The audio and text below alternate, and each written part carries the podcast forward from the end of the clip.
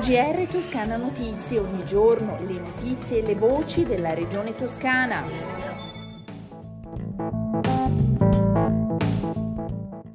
Gentili ascoltatrici e ascoltatori, bentornati all'ascolto del GR di Toscana Notizie.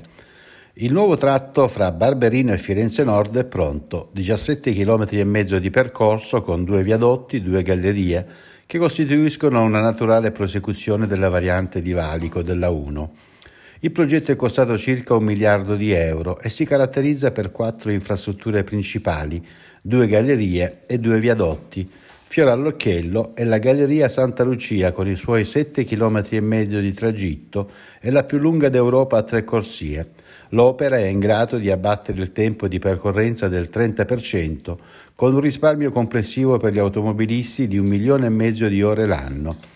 Il taglio del nastro con il presidente della regione toscana Eugenio Giani, l'assessore regionale ai trasporti e infrastrutture Stefano Baccelli, in collegamento il ministro delle infrastrutture e della mobilità sostenibile Enrico Giovannini, presenti il presidente e l'amministratore delegato di Autostrade per l'Italia Giuliano Mari e Roberto Tomasi, il presidente della regione Emilia-Romagna Stefano Bonaccini, il sindaco di Firenze Dario Nardella, il sindaco di Barberino di Mugello Giampiero Mongatti, il sindaco di Calenzano Riccardo Prestini, presenti tutti i sindaci del territorio. Il presidente Giani non esita a definire storica questa inaugurazione in quella galleria che oggi è la più moderna d'Europa perché offre la galleria Santa Lucia 7 km e 700 metri di percorso ma contemporaneamente un diametro di 14 metri, eh, la fresa, eh, la talpa per realizzarla ha usato delle ingegnerie uniche considerate solo questo, se succede un incidente in galleria si può scendere dalle scalette che ci sono ogni poche centinaia di metri e sotto la galleria eh, che percorrono le macchine c'è un autonoma eh, galleria. La nuova infrastruttura potenzia uno degli snodi più trafficati del paese, portando la capacità del tratto da 4 a 7 corsie, che vede di media durante le ore di punta il passaggio di oltre 100 veicoli al minuto e grazie a quest'opera si riduce anche il tempo di percorrenza del 30%, con una diminuzione di emissioni di CO2 quantificabili in meno di 2.000 tonnellate all'anno.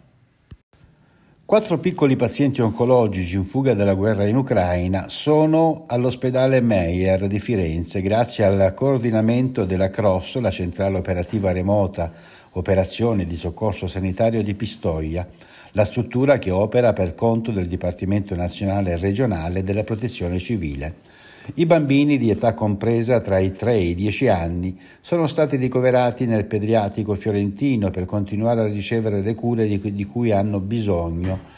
Tutti i piccoli pazienti sono accompagnati dalle loro mamme e medici e infermieri sono pronti ad assisterli nel complesso percorso di cura. A loro disposizione anche psicologi, assistenti sociali e mediatori culturali. Per il presidente della regione toscana Eugenio Giani, la Toscana risponde con cuore e impegno e domenica 20 marzo una task force del Meyer partirà alla volta del confine polacco con l'Ucraina a supporto dei bambini bisognosi di cure in fuga dalla guerra.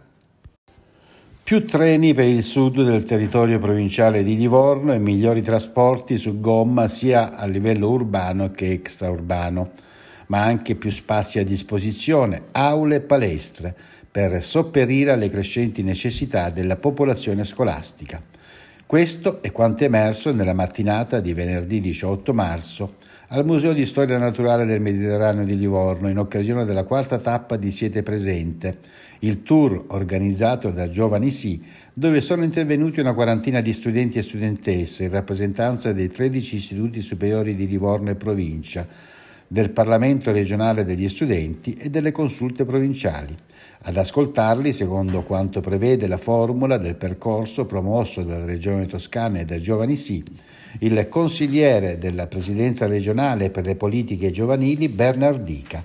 Ascoltiamo un suo commento sulla mattinata livornese. Le studentesse e gli studenti di Livorno hanno apprezzato che la Regione Toscana e Giovani Sì abbiano creato un vero e proprio tavolo di confronto, di ascolto tra pari, in cui i giovani potevano e hanno potuto rappresentare le problematiche di una generazione che vive ogni giorno nelle scuole superiori della città. Una generazione che è passata alle cronache degli ultimi mesi per aver occupato diverse scuole, aver fatto autogestioni importanti che però ha saputo oggi rappresentare i problemi che vivono con una profondità, con una maturità, con una preparazione che ha reso tutti gli adulti presenti davvero sorpresi positivamente. Insomma, la dimostrazione che eh, una generazione, le nuove generazioni hanno volontà, hanno voglia di esprimere ciò che hanno dentro, mancano gli spazi e gli strumenti ed è per questo che la Regione Toscana e Giovani Sì hanno ideato questo tour per mettere allo stesso pari adulti e giovani Entrambi insieme possono costruire un futuro migliore, un futuro con scuole più calde d'inverno, più sicure, scuole più belle, trasporti e mobilità sostenibile per permettere a tutti i territori della Toscana di essere insieme più forti e uniti e avere servizi come, capoluo- come nei capoluoghi delle città. All'incontro organizzato da Giovani Sì era presente anche il vicepresidente della provincia e presidente del Consiglio Comunale di Livorno Pietro Caruso, che ha la delega alle politiche scolastiche. Dall'Elba vi sono stati dei collegamenti in videoconferenza con studenti che per problematiche legate al Covid non sono potuti intervenire in presenza.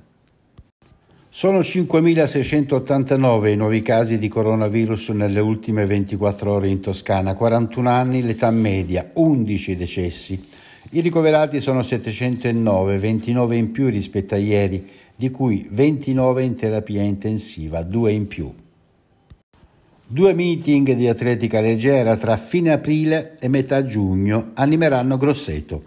Lo stadio Zecchini ospiterà infatti il 30 aprile e il 1 maggio la 25esima edizione del meeting Multistar.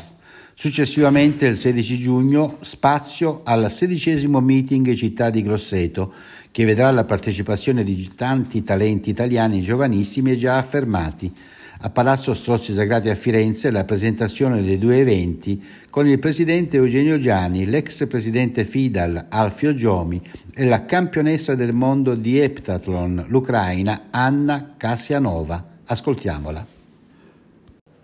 Per me lo sport è la mia vita, è quello che faccio, cosa posso fare in tutto anche, eh, anche qui. Sono fortunata che sono atleta e posso fare in tutto il mondo il mio lavoro. Eh, so che tanti agenti che hanno paura ora in Ucraina non possono anche non sanno dove andare e cosa fanno, però prendono i bambini e scappano per salvarsi la vita.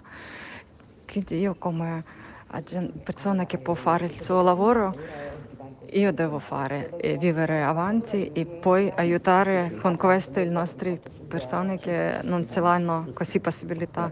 Per me sport apre tutta porta, apre la porta in Italia con tutte queste conoscenze, con tutti questi amici che sono rimasti qui e che hanno preoccupati della mia eh, vita.